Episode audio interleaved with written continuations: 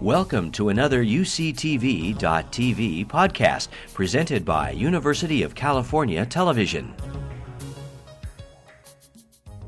I'm Giovanni Singleton, Lunch Poems Coordinator. And thank you all for being here today. Um, first, I'd like to invite you to sign up on our email list, which is over at the librarian's desk. Um, we also have posters with this year's complete Lunch Poems program available, so please pick one up. And also, if you're on Facebook, log on and become our friend. We'd love to see you there. And if you missed an event, uh, like Robert Hass reading Milosz last, um, last month, that's available on our website, lunchpoems.berkeley.edu. Um, so catch up with us.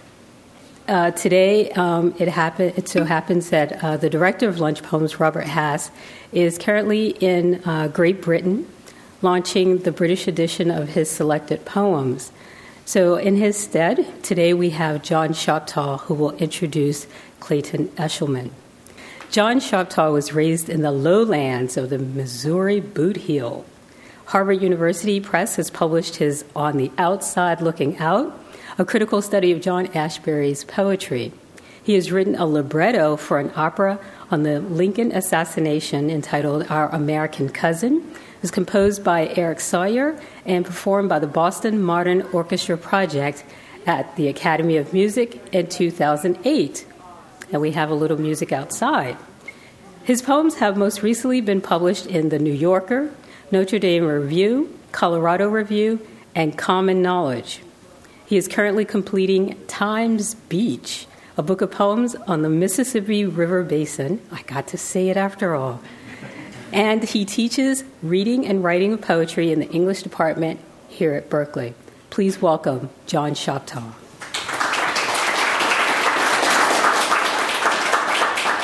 Thank you. You got to welcome me before I got to welcome you, but welcome once again. Um, a word about translation. Uh, translation is. Uh, word meaning to carry across from one place to another, and it's very much a, a project that uh, Clayton Eshleman has uh, a lot to uh, tell us about. It's cognate uh, then with uh, metaphor, which means roughly the same thing, and that would make uh, the translation something like a this is metaphorically speaking a vehicle. the metaphor in the original uh, the, the tenor, and uh, I think more to the point, it makes uh, the translator a conductor of that uh, vehicle, the little, the one that doesn't overly uh, catch your attention, but just punches your, your ticket while your mind gets to remain on something else. The translator, at least the kind of amazing translator Eshleman is, is not uh, an actor. That is, someone speaking through the original as though through a mask. Um, Clayton Eshleman, a professor emeritus at the English department at Eastern Michigan University, is a poet and translator of enormous range and ambition among his many volumes of poems. I would like to single out a work resulting from 30 years of study of Ice Age caves in southern France. That's Juniper Fuse. Remember the main title if you can't remember the subtitle, which is Upper Paleolithic Imagination and the Construction of the Underworld. I'm planning, when I find the time, on spending a weekend in my dark and dank basement watching Werner Herzog's Cave of Forgotten Dreams and reading Eshleman's Juniper Fuse. Above ground, uh, you may survey the vast and varied landscape of Eshleman by picking up, uh, it's not here today, but it's not far, uh, a click away, as they say, the grindstone of rapport. And yes, there are kinds of report that are like grindstones where your wit is sharpened. Uh, a Clayton Eshleman reader, the grindstone of rapport. Clayton Eshleman is perhaps best known as the translator of uh, Cesar Vallejo. His co translation with Jose Barcia of Vallejo's complete posthumous poetry won the National Book Award in 1979, and his translation of the complete poetry won the 2008 Landon Translation Award from the Academy of American Poets. Eshleman has also translated books of poems by Césaire, Neruda, Artaud, and Bei Dao, among others. We're here today to celebrate this revelatory publication. And this book you will find over here at the table. And I hope you'll all be able to browse it at the end. And uh, if you have the wherewithal, take it home with you for a uh, just a, a, pittance, a pittance and a half. Uh, we're here today to celebrate uh, this amazing book uh, which I, I, do call revelatory because we haven't seen it before uh, Césaire's Solar Throat Slashed, the unexpurgated 1948 edition, and I'm sure Clayton Eshleman will explain uh, the subtitle of this translation for you. Uh, Eshleman founded and edited two crucial literary journals. Uh, Caterpillar, this is before my time, but I've certainly uh, seen it and picked up a copy or two in the used bookstores. That was from 67 to 73. Anyone remember Caterpillar? Here, yeah. Uh, and Sulphur, which I totally remember, uh, from 81 to 2000. For many poets and artists, Sulphur was really one of the most vitally important journals. You couldn't skip it uh, for the 90s, the 80s and the 90s. And uh, so I want to welcome poet translator, essayist, editor, conductor, Clayton Eshleman.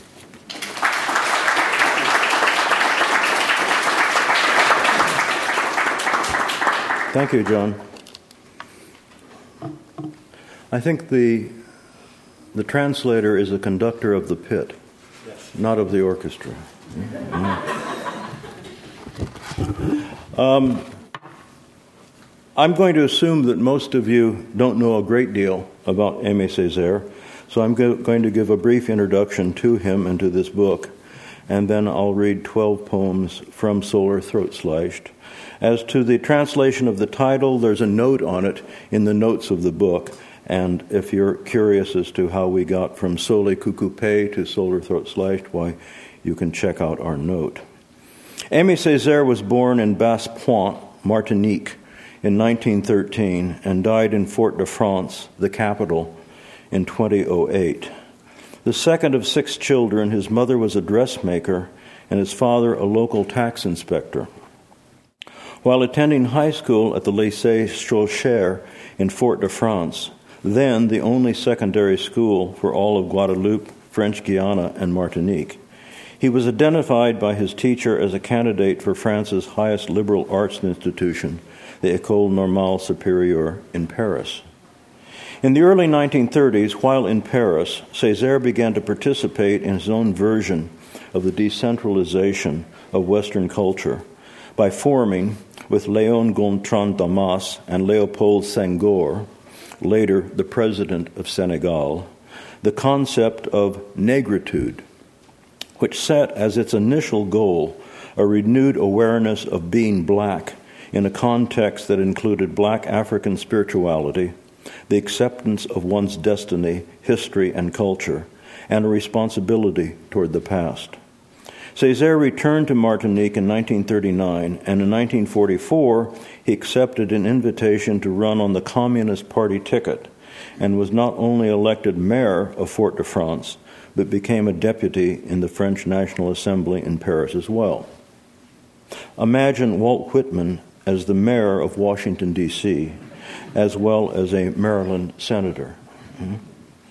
The French writer Michel Leiris has described Césaire's lifelong relationship with surrealism in the following words Césaire's revolt sprang from his daily experience of injustice against the group with which he was aligned, a group that the Martinican ruling class, supported by metropolitan France, allows to stagnate in poverty and despises for its physical features as well.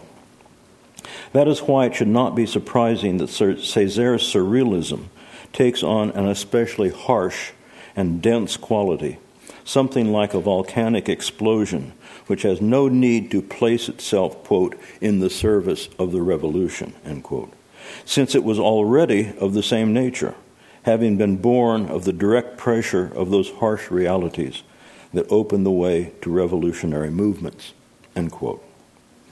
Addressing Césaire's most famous single poem, the 50 page Notebook of a Return to the Native Land, Andre Breton wrote, quote, It is a black who handles the French language in a manner that no white man is capable of today. And it is a black who guides us today into the unexplored, establishing along the way, as if by child's play, the contacts that make us advance on sparks. And it is a black who is not only a black, but all of man, who conveys all of man's questionings, all of his anguish, all of his hopes, and all of his ecstasies, and who will remain more and more for me the prototype of dignity. End quote.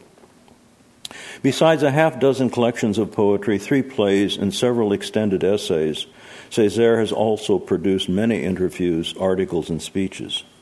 He is unique among 20th century black poets for the extent to which he has never ceased to be black while drawing upon and assimilating into his work a full range of Western literature and philosophy, including Rimbaud, Lautréamont, Mallarmé, Nietzsche, Marx, and Freud. With Annette Smith, I have translated and published most of the poetry Césaire wrote between 1939 and 1982. With A. James Arnold, the lead editor of Césaire's complete works in French, now in progress, who also recently translated the unexpurgated 1948 text of Solar Throat Slashed, recently published by Wesleyan. In the late 1950s, increasingly politically focused and seeking a wider audience, Césaire, in effect, gelded the 1948 text, eliminating 31 poems and editing out material to varying degrees in another 29, leaving only 12 poems untouched. Until now, only the massively revised edition, Cadastre, 1961, has been translated. In my notes at the end of Solar Throat Slashed, I provide information concerning which poems were eliminated, which material was cut from the edited poems, and which poems remained unchanged. Solar Throat Slashed is Aimé Césaire's most fulgurating collection of poetry. Animistically dense, charged with eroticism and blasphemy, and imbued with African and Vodun spirituality, this book takes the French surrealist adventure to new heights and depths. A Césaire poem is a crisscrossing intersection in which metaphoric traceries create histori- historically aware nexuses of thought and experience, jagged solidarity, apocalyptic surgery, and solar dynamite. Preliminary question. As for me, should they grab my leg, I vomit up a forest of lianas. Should they hang me by my fingernails, I piss a camel bearing a pope and vanish in a row of fig trees that quite neatly encircle the intruder and strangle him in a beautiful tropical balancing act. The weakness of many men is that they do not know how to become either a stone or a tree. As for me, I sometimes fit sulphurous wicks between my boa fingers for the sole pleasure of bursting into a flame of new poinsettia leaves all evening long. Reds and greens trembling in the wind like our dawn in my throat.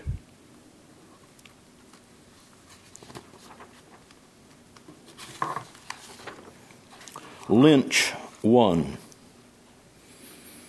Why does spring grab me by the throat? What does it want of me? So what if it does not have enough spears and banners? I jeer at you, spring, for flaunting your blind eye and your bad breath, your debauchery, your corrupt kisses. Your peacock's tail makes spirit tables turn with patches of jungle, fanfares of marching sap. But my liver is more acidic and my venefice stronger than your malefice. Lynch. It's 6 p.m. in the mud of the bayou. It's a black handkerchief fluttering atop a pirate ship mast. It's the strangulation point of a fingernail in the carmine of an interjection. It's the pampa. It's the Queen's ballet. It's the sagacity of science. It's the unforgettable coitus. Oh, Lynch, salt, mercury, and antimony. Lynch is the blue smile of a dragon, enemy of angels. Lynch is an orchid too lovely to bear fruit. Lynch is an entry into matter. Lynch is the hand of the wind bloodying a forest whose trees are galls brandishing in their hands the living flame of their castrated phalli. Lynch is a hand sprinkled with the dust of precious stones. Lynch is a release of hummingbirds. Lynch is a lapse. Lynch is a trumpet blast, a broken gramophone record, a cyclone's tail dragged by the pink beaks of raptors. Lynch is a gorgeous chevelure that dread flings into my face. Lynch is a temple destroyed by roots and gripped by a virgin forest. Oh, Lynch, lovable companion, beautiful squirted eye, huge mouth mute, unless a jerking there spills the delirium of mucus. Weave well, lightning bolt, on your loom a continent exploding into islands. An oracle contortedly slithering like a scolopendra, a moon settling in the breach, the sulphur peacock ascending in the succinct, murderous hole of my assassinated hearing.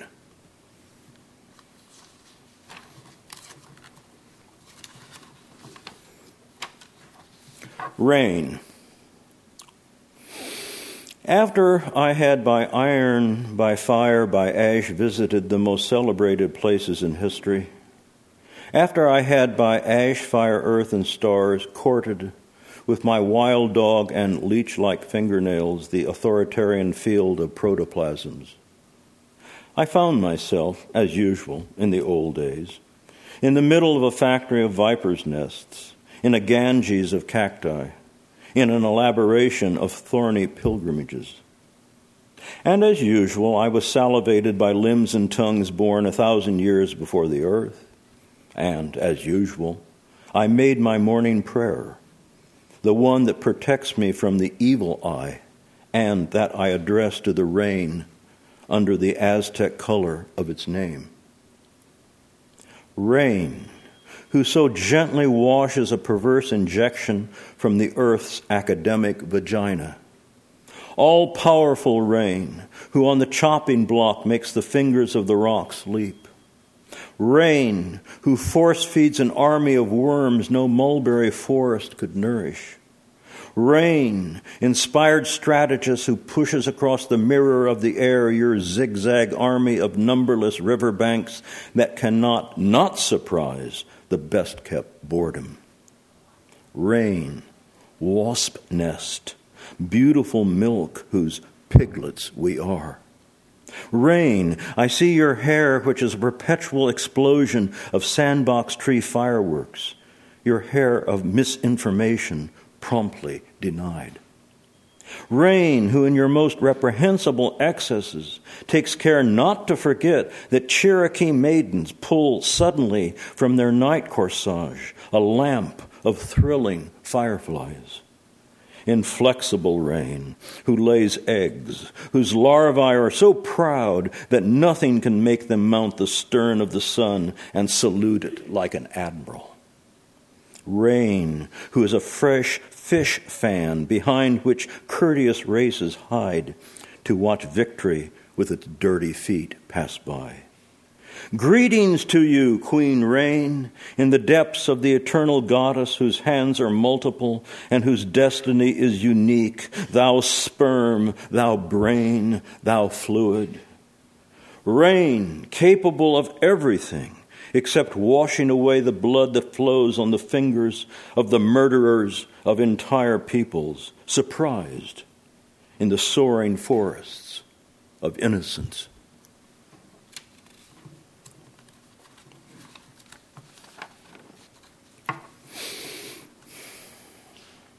Mississippi. Too bad for you men who don't notice that my eyes remember slings and black flags that murder with each blink of my Mississippi lashes. Too bad for you men who do not see, who do not see anything. Not even the gorgeous railway signals formed under my eyelids by the black and red discs of the coral snake that my munificence coils in my Mississippi tears.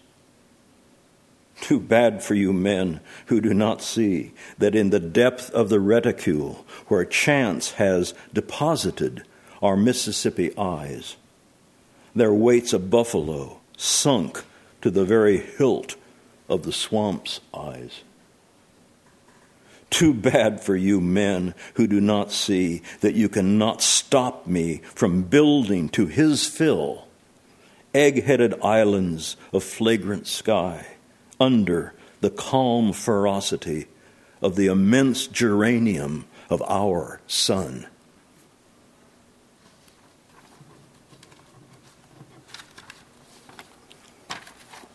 Blues.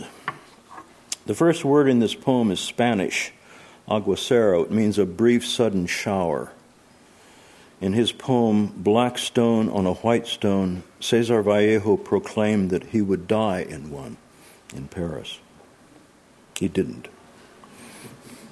Blues.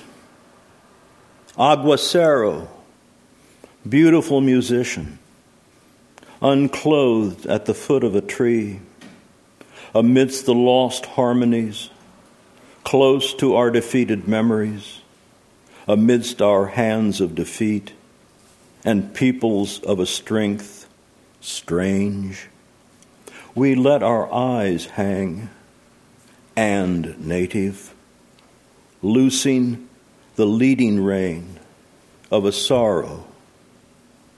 We wept.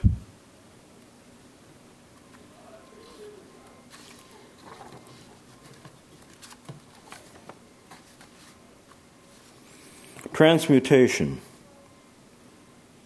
A tree thrusts against a wall its quarrel of twisted pipe. In the absence of any objective reference, the cataracts have hung in their windows the laundry that hygienic women soil with their menses to such an extent that nothing is more personal than the sacking of time. The tanned necks of prostitutes alone still give meaning to the infinite. However much I point out that I have not proved unworthy, they leave me alone. Defense! A storm screams at me incessantly. Always foretold, always deferred, nourishing the unconscious of our crowds with all the perpetua of nightmare. Happily, they did not notice that I noticed that I have my hands to keep me company. I have my monkey tail hands. I have my booby trap hands. I have my assassin hands. I have my sleepwalker hands. And sometimes, when my pulse beats the lapse of remorse risen from Atlantis, I have my shell hands. I also have my guano hands that are so lovely, they are called Sierra Nevadas. I have my pigeon fly's hands. I have my diving suit hands. I also have my hands for rocking the little children who come to me since my most spiritual exercise consists in trying to stop myself. I have righteous hands, which affected by mildew never become mature. My incendiary hands, my bicolored hands, my miliary fever hands, my generally insignificant hands, my pearl diver hands that are accustomed to the depths. For rainy days, I have my curious eared seal hands that I will not describe, for that would be a sacrilege.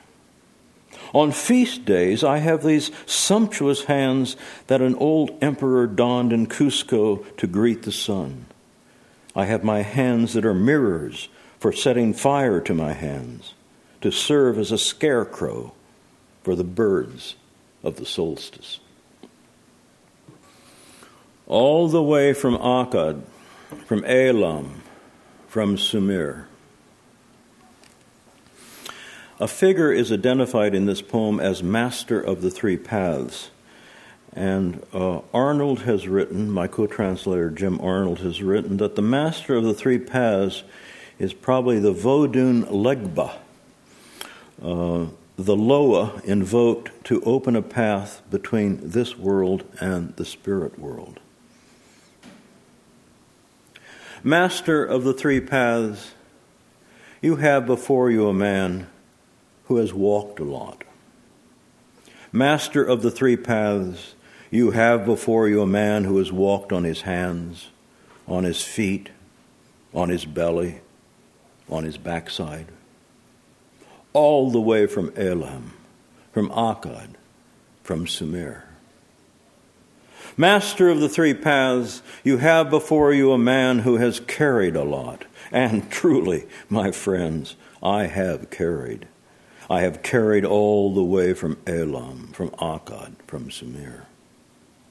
I have carried the commandant's body. I have carried the commandant's railroad.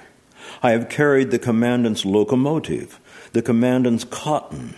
I have carried on my nappy head that gets along just fine without a little cushion God, the machine, the road, the commandant's God. Master of the three paths, I have carried under the sun, I have carried in the mist, I have carried over the ember shards of legionary ants. I have carried the parasol, I have carried the explosives, I have carried the iron collar, and, as on the shores of the Nile you see in the soft mud the just foot of the ibis, I have left everywhere on the banks, on the mountains, on the shores, the gree of my can can feet, all the way from Akkad, from Elam, from Sumer. Master of the three paths, master of the three channels, may it please you for once, the first time since Akkad, since Elam, since Sumer. my muzzle, apparently more tanned than the calluses on my feet, but in reality softer than the crow's scrupulous beak, and, as if draped supernaturally in bitter folds provided by my borrowed gray skin, a livery men force onto me every winter, that I may advance through the dead leaves with my little sorcerer steps toward where the inexhaustible injunction of men, thrown to the knotted sneers of the hurricane, threatens triumphantly, all the way from Elam, from Akkad, from Sumer. Calm. Time shall, of course, be void of sin. Gates shall buckle under the assault of waters. Orchids shall push their sweet, violent torture victim heads through the open work that words form two by two. Lianas shall dispatch from the depth of their vigils a luminous battery of leeches whose embrace shall have the irresistible, irresistible force of perfumes. From each grain of sand, a bird shall be born. From each simple flower, a scorpion shall emerge everything being compound. The Drosera's trumpets shall blast to mark the hour for abdicating my thick needle implanted lips in favor of the flexible armature of future aloes.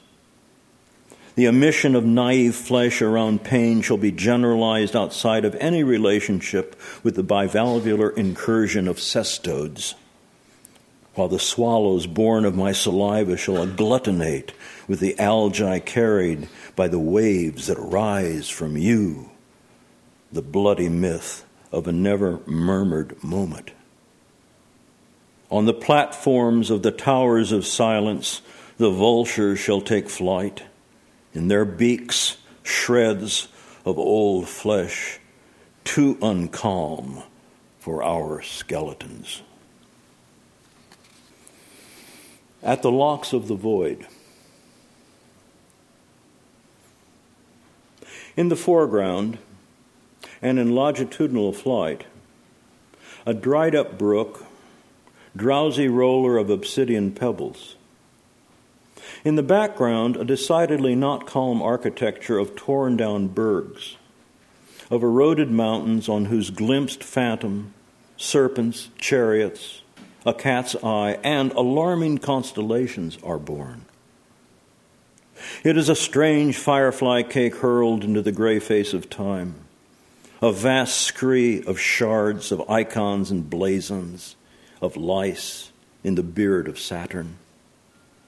On the right, very curiously standing against the squamous wall of crucified butterfly wings open in majesty, a gigantic bottle whose very long golden neck drinks a drop of blood in the clouds.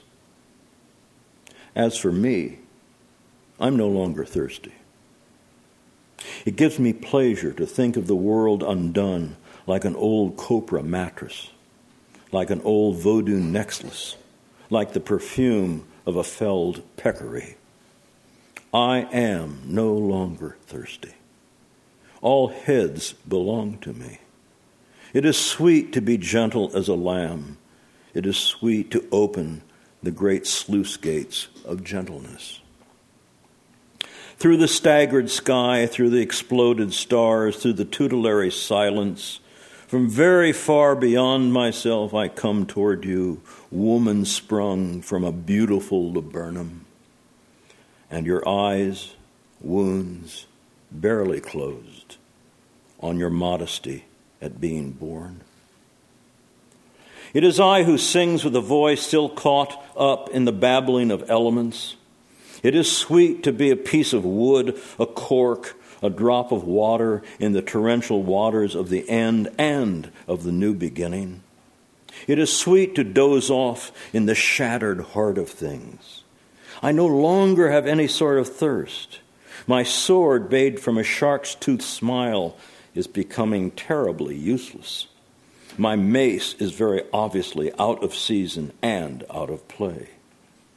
Rain is falling. It is a crisscross of rubble. It is a skein of iron for reinforced concrete. It is an incredible stowage of the invisible by first rate ties.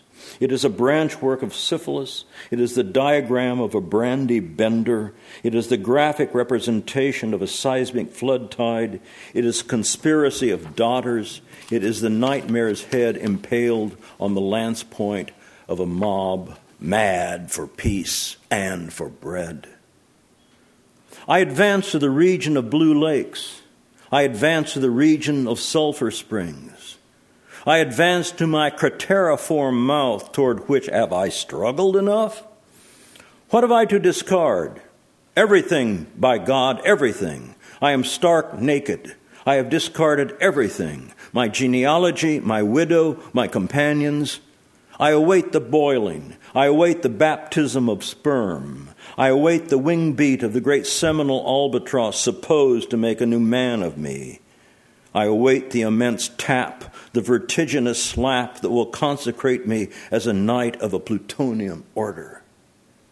I await in the depths of my pores the sacred intrusion of the benediction. And suddenly, it is the outpouring of great rivers. It is the friendship of toucan's eyes. It is the fulminating erection of virgin mountains. I am pregnant with my despair in my arms. I am pregnant with my hunger in my arms and my disgust in my mouth. I am invested. Europe patrols my veins like a pack of filaria at the stroke of midnight. To think that their philosophies tried to provide them with morals. That ferocious race won't have put up with it. Europe, pig iron fragment.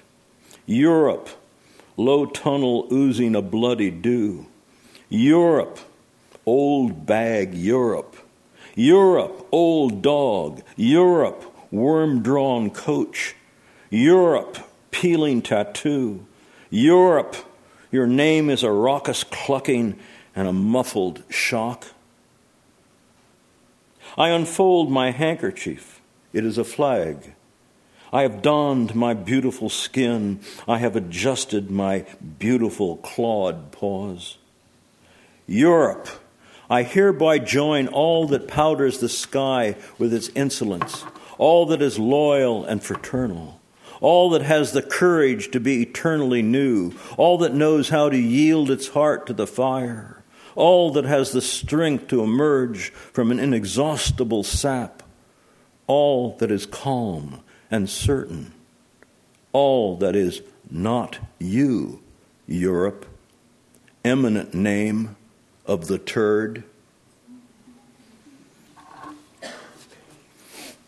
I'll read two more pieces, and then uh, if you have any responses or questions or comments, I'll do my best to respond. Horse one of the two dedicated poems in the collection. This is for Pierre Loeb, who was an art dealer in Paris in the 30s and 40s. My horse stumbles over skulls hopscotched in rust. My horse rears in a storm of clouds which are putrefactions of shipwrecked flesh. My horse neighs in the fine rain of roses and sentiments that my blood creates in the scenery of the street fairs. My horse stumbles over the clumps of cacti that are the entangled vipers of my torments. My horse stumbles, neighs, and stumbles toward the curtain of blood, of my blood pulled down on all the pimps shooting craps for my blood. My horse stumbles before the impossible flame of the barrier howled at by the vesicles of my blood. My horse rears before the great pillar of hyacinth perfectly pure, that rises to the glory of the Lord and descends to the depths of the shed of my blood. My horse rears before a barrel lamp made from fireflies, petaled by my blood. I saw too a great horse of ardent peace that dashed forward, pawing the ground from a season of rains, of mollusks, of an anger of hair, of a harangue of pyramids, of a camisole of old corks, of a confusion of mushroom spittle. Great horse, my blood to be spilled in public squares, my blood in which, from time to time, a woman in solar perfection shoots out all her tuberous stems and vanishes in a tornado born on the far side of the world. My blood for a foot freshly repainted as a gibbet, my blood that no canonization has ever soiled my blood, the wine of a drunkard's vomit, my blood that no paid off judge has ever heard. I give it to you, great horse. I give you my ears to be made into nostrils capable of quivering, my hair to be made into a mane as wild as they come, my tongue to be made into mustang hose. I give them to you, great horse, so that you may approach the extreme limit of brotherhood, the men of elsewhere and of tomorrow. On your back, a child of the furrow with barely moving lips, who for you shall disarm the chlorophyllian crumb of the vast crows of the future.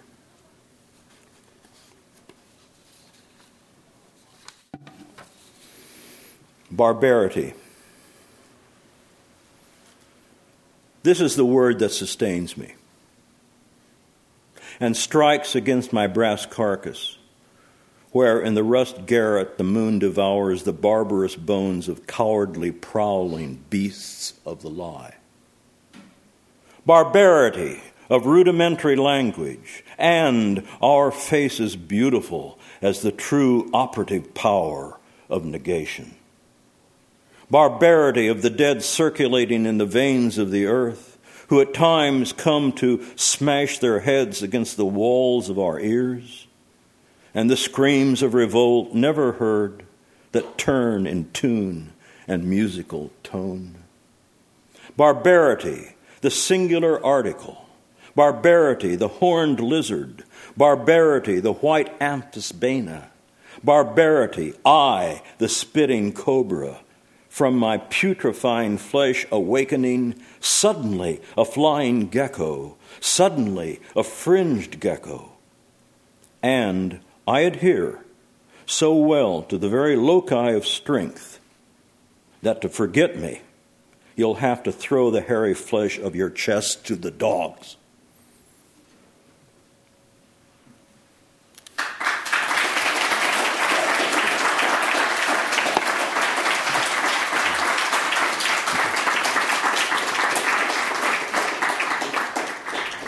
say, since you're appearing here as part of the art of translation, could you say something of just a word or two about your poetics of translation? How you think? Well, I, I believe in what I call accurate translation.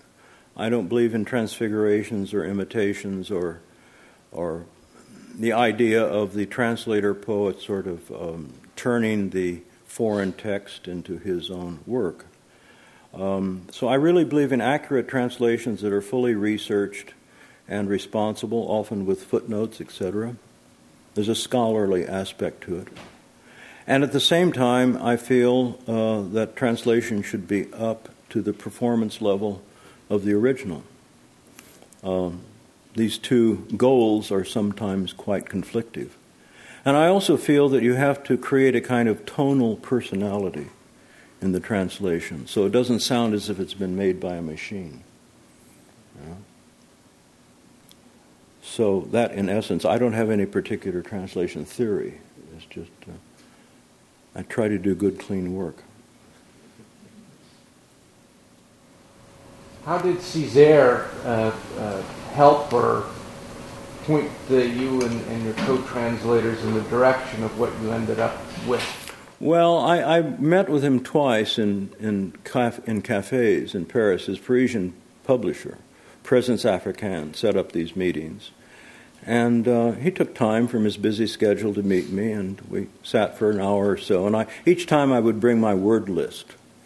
Uh, there's, there's words in Césaire that are very, very difficult to research because they're not in most dictionaries, and some of them are African words uh, that he has brought into his poetry.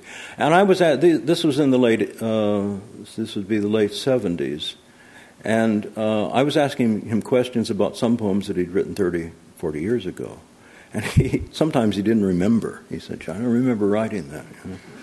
But very nice man, not pompous, very gentle, sweet, a really a stunning human being. I felt the third time we got together with Jim Arnold and Annette Smith in one of his son's apartments he invited us over for lunch, and we spent the afternoon there. I remember we sat at a table under a magnificent painting by his friend Wilfredo Lam, and there is on the cover of Solar Throat Slashed a wonderful painting by Lam, which his son Eskil gave us permission to use.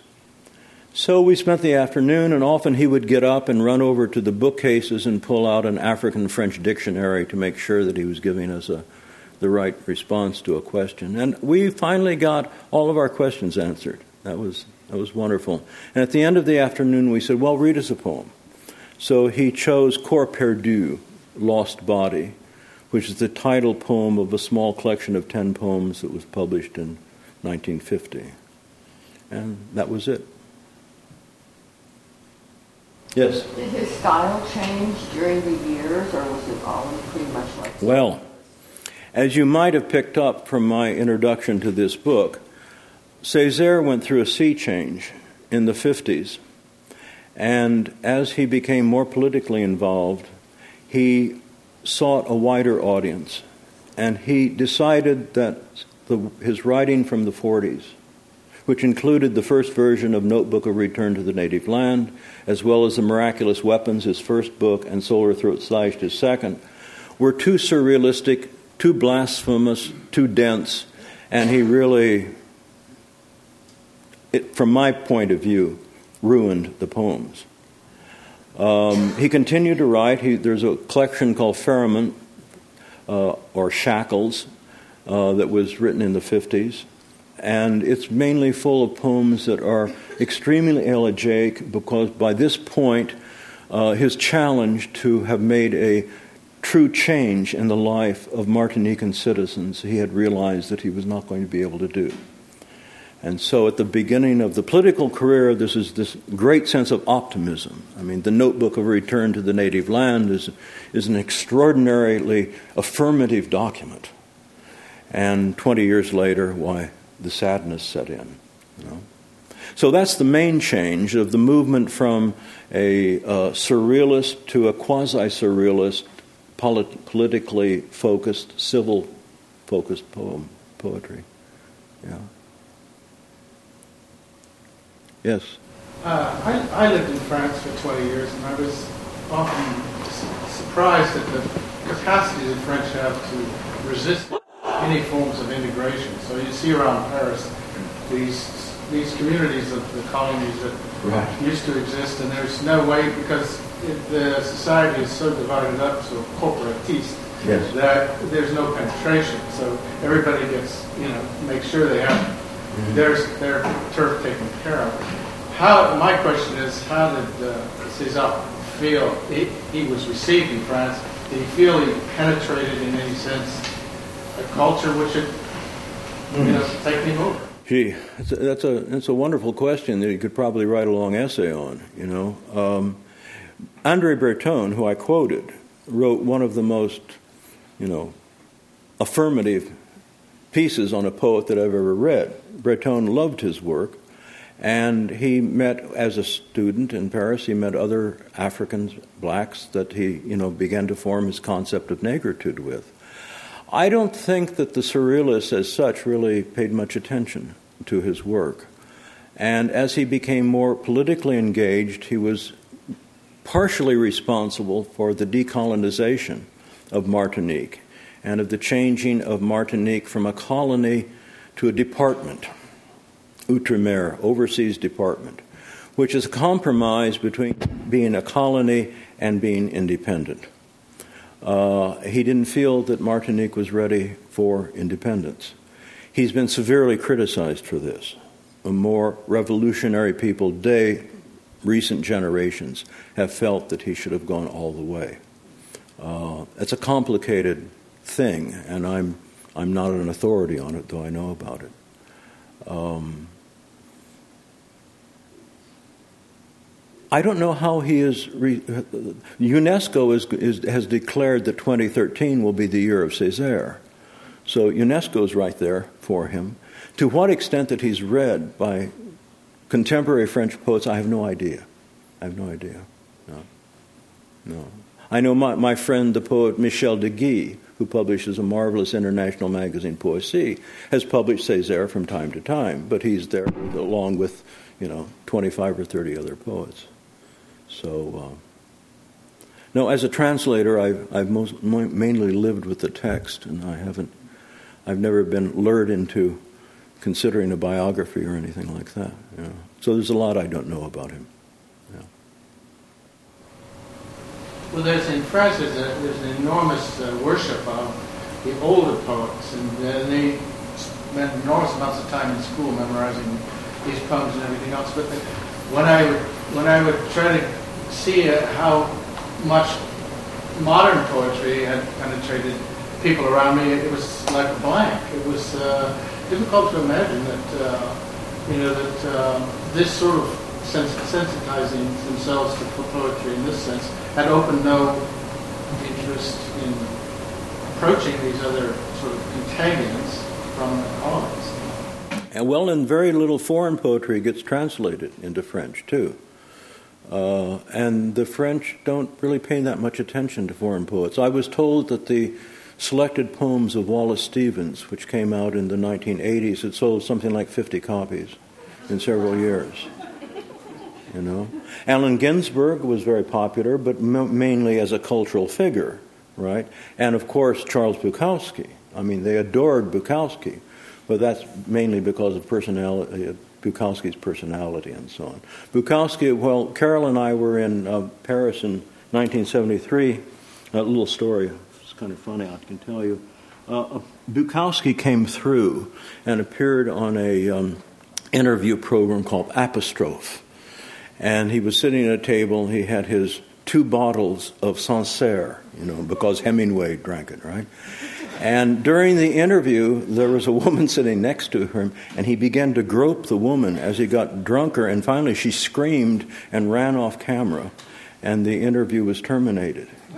And I heard about it the next day, and a couple of people said to me, French people, said, You know, Bukowski, there is a poet. you know?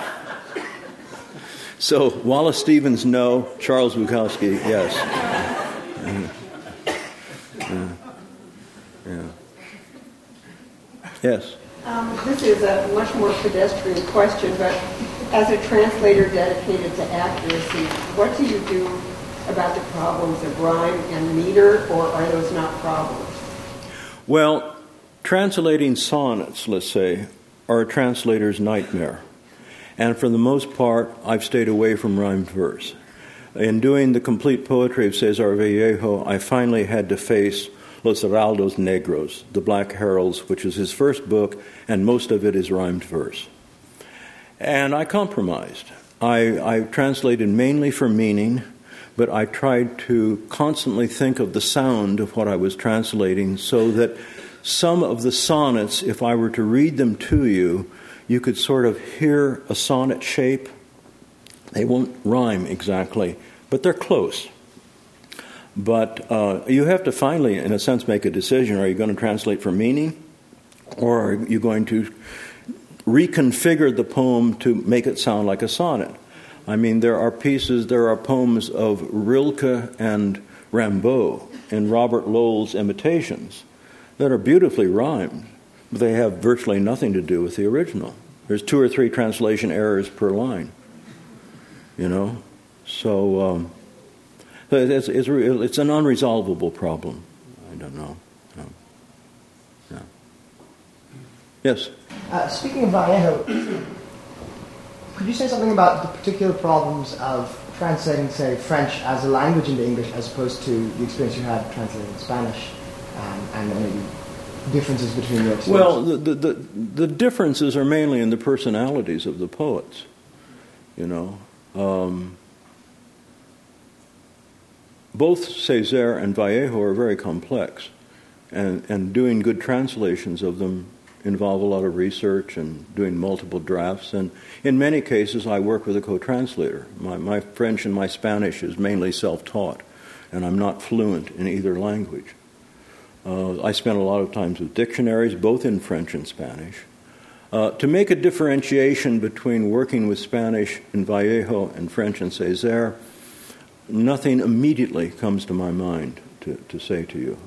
Um, I worked on Vallejo for 42 years, so maybe he's more difficult than, than, than, than Césaire. I kept retranslating Vallejo. But see, I started translating Vallejo when I was a young sort of apprentice to poetry, and I came into poetry through translating the Poemas Humanos. I decided that that would be my apprentice work to poetry. I would apprentice myself to the human poems of Vallejo and enter poetry through a translation of that book. I had no idea what I was taking on.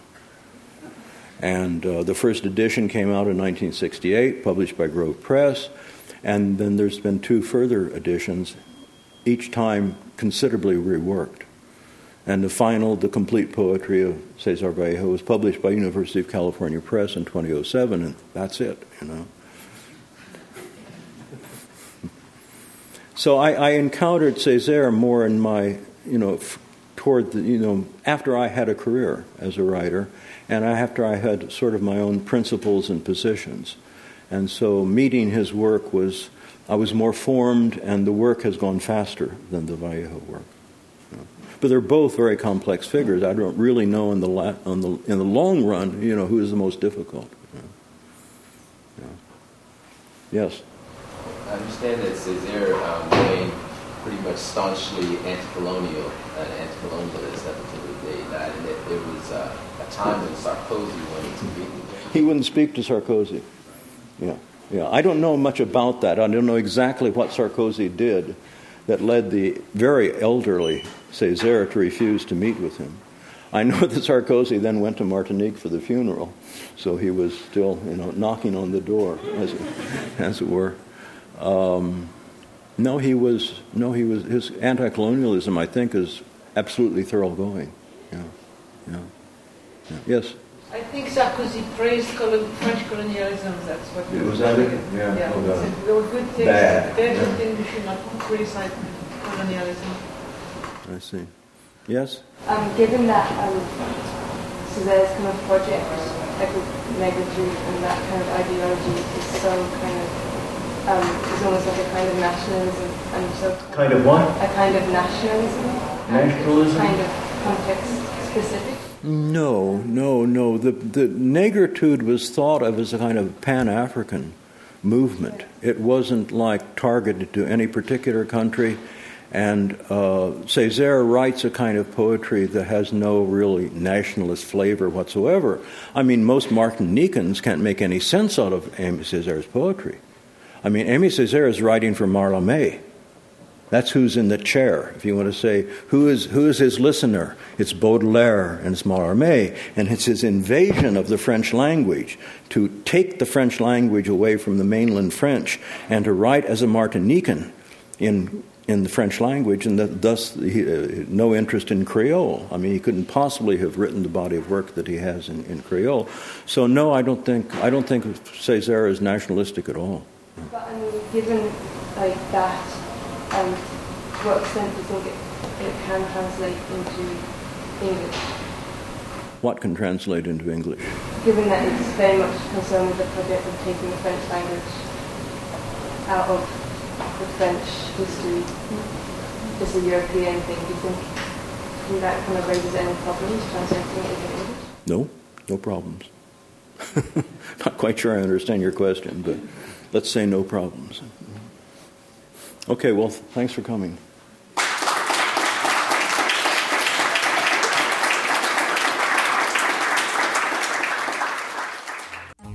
You've been listening to a podcast by University of California Television. For more information about this program or UCTV, visit us online at uctv.tv.